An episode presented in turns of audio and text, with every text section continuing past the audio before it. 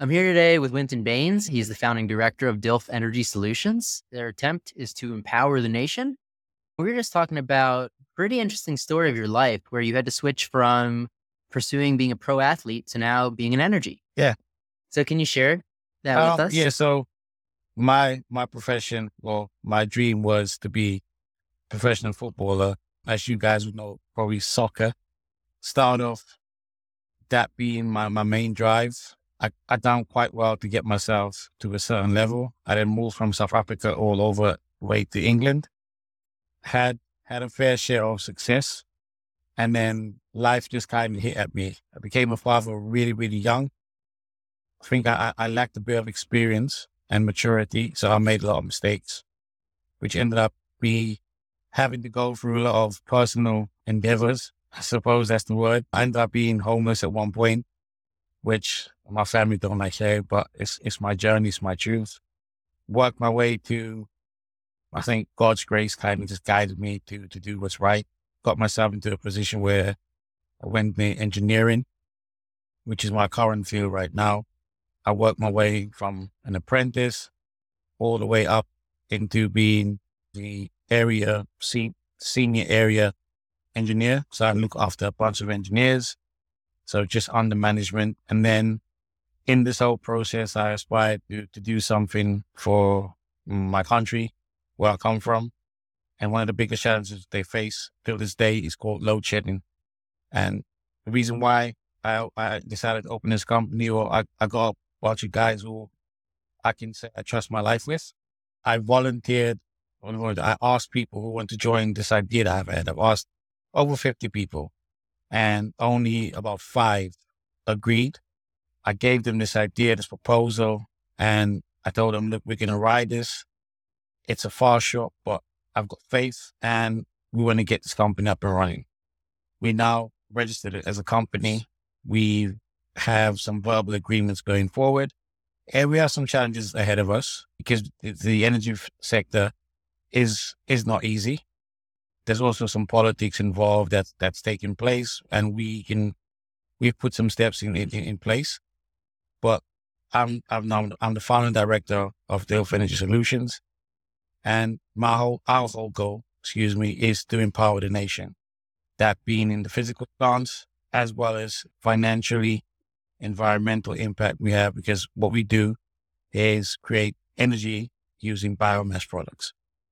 And there's there's a whole breakdown where we can get into it and, and why we think it's it's beneficial for the environment and and what things we offer. And I think we probably try and discuss this later on.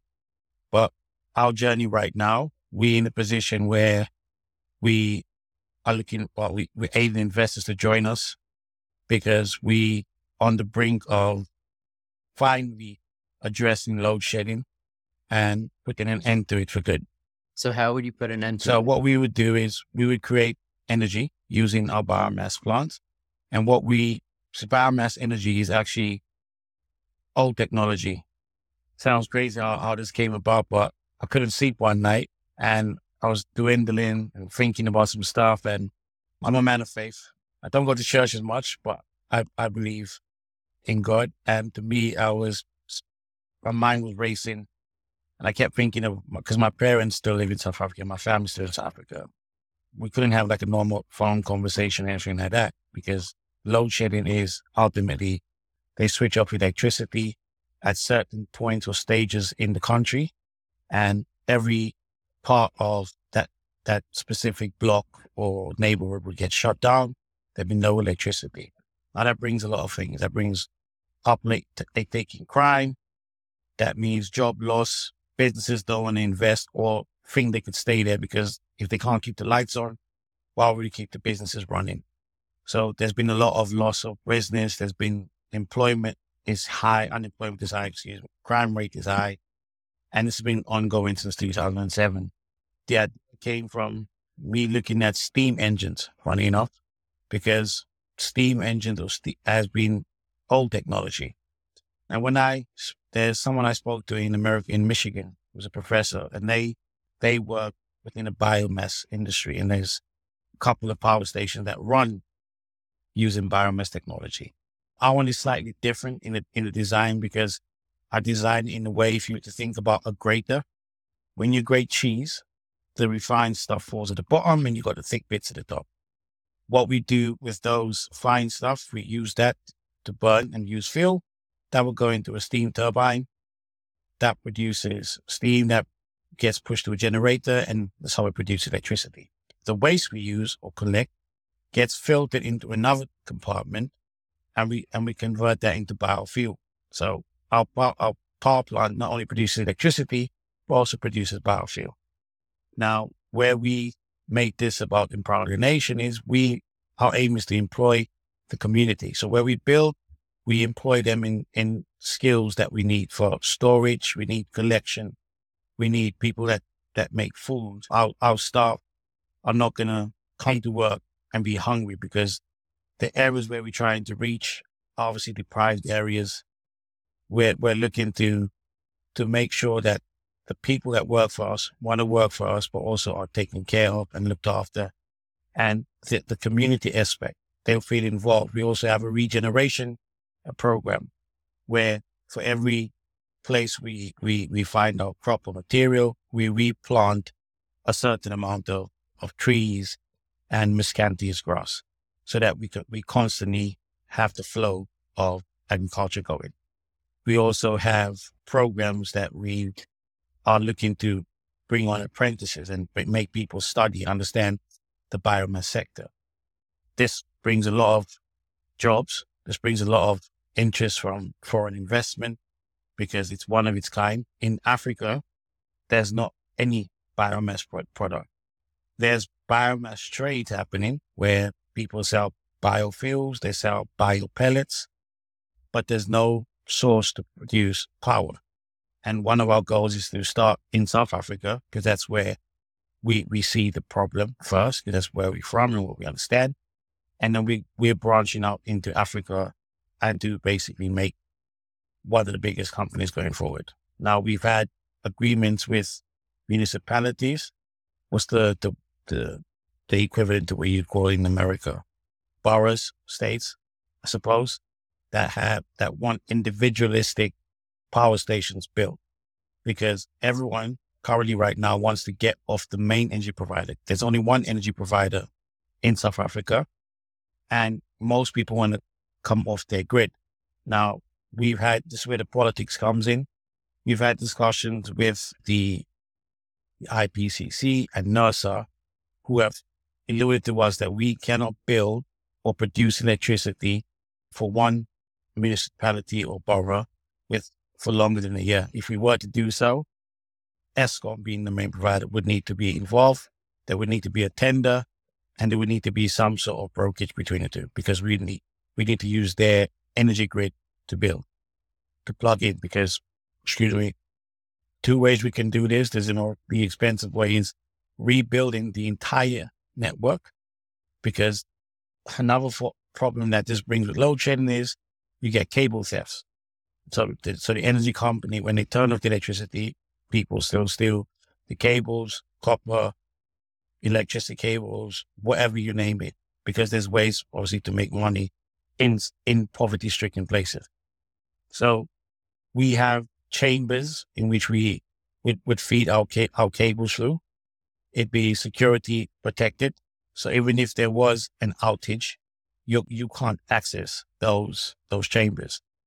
But for all of us to do this, we need permission from NERSA and IPCC, which we are working towards getting so that we can bring people off the Eskom grid. The problems we face as municipalities are in debt to the energy supplier. So the only way we can go around that is by buying their debt, paying them out their, their debt, and then we take over the supply. Our main goal was never to be about financial gain. Our, our main aim is to, to see the nation improve. We believe South Africa has so much natural resources, so much opportunity that we can only see the goodness of it. Now, every place has its, its negatives and whatnot, but we see that there's so much that South Africa has in general and Africa as a whole continent. I mean, our exports are the, the, the number between Europe and that is huge we export our, our spices, our fruit, our veg, whatever the case may be. But we never tend to, to do that inwards and work as a collective unit. And I think there's a deeper discussion there that goes down to, I think, history as to why we, we don't work well with one another. But that's something that, that, that probably for another time where we can discuss the flaws of why that is. But our main aim right now is to get over this hurdle. Now we have investment who will peak interest and we're trying to secure these deals to move forward. And opportunities like this for us to speak and hear our story is what kind of helps us and elevates us. Now, the difference between most companies is that all of us have experience. Well, I have engineering background. My partners have trade backgrounds. They have logistic backgrounds, financial backgrounds.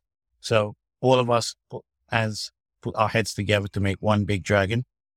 And this is where we are right now. I mean, we've got a feasibility study that is bulletproof.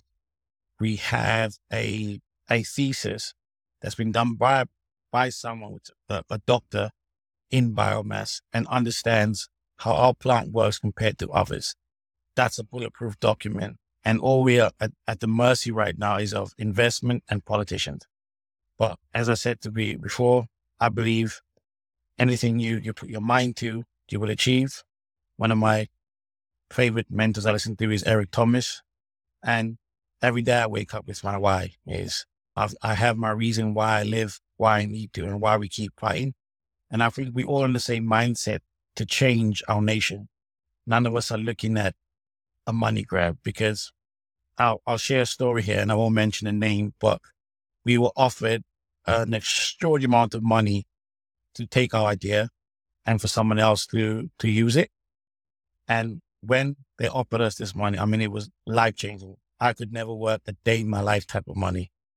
And that, that was retrospective checking ourselves and thinking, are they going to use this, this plan for the better of the community or is this for them to make money? And we all in agreement said, we ain't going to sell this because we want to make sure that we get our, our, our project with the right mentality, the right people come in so that we can change the nation and change the way things are going right now.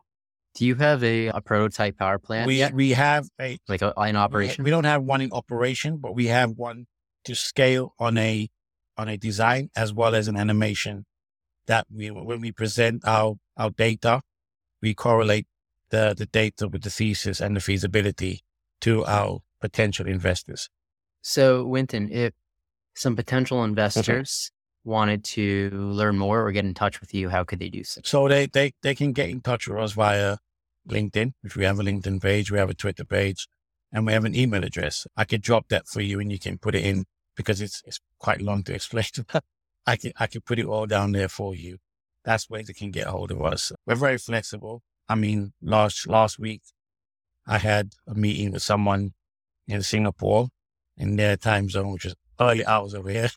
But I mean, again, to try and achieve things, you have to sacrifice. I mean, I'm a parent first, and I'm very proud of being a father, regardless of my mistakes. And my children all live with me, and even my kids support my ideas and, and, and my vision because I share this with them.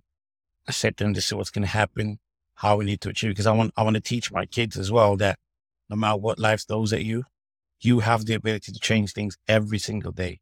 You wake up, it's a blessing because that could be taken away.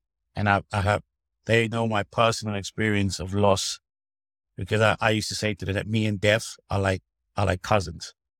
But I feel like they know what hard work looks like because they've seen me do in my in my own field, the overtime and all of that. And they've also seen the other side to it. So one thing I want to teach want to teach or encourage is that don't let anything dictate who you are apart from you and God. So yeah, go from there. I want to well, thank you, Wynton, for coming on the show. And I want to thank everybody for listening to another episode of Failing to Success. Make sure to subscribe. I'm your host, Chad Kalecki, and we'll see you next time.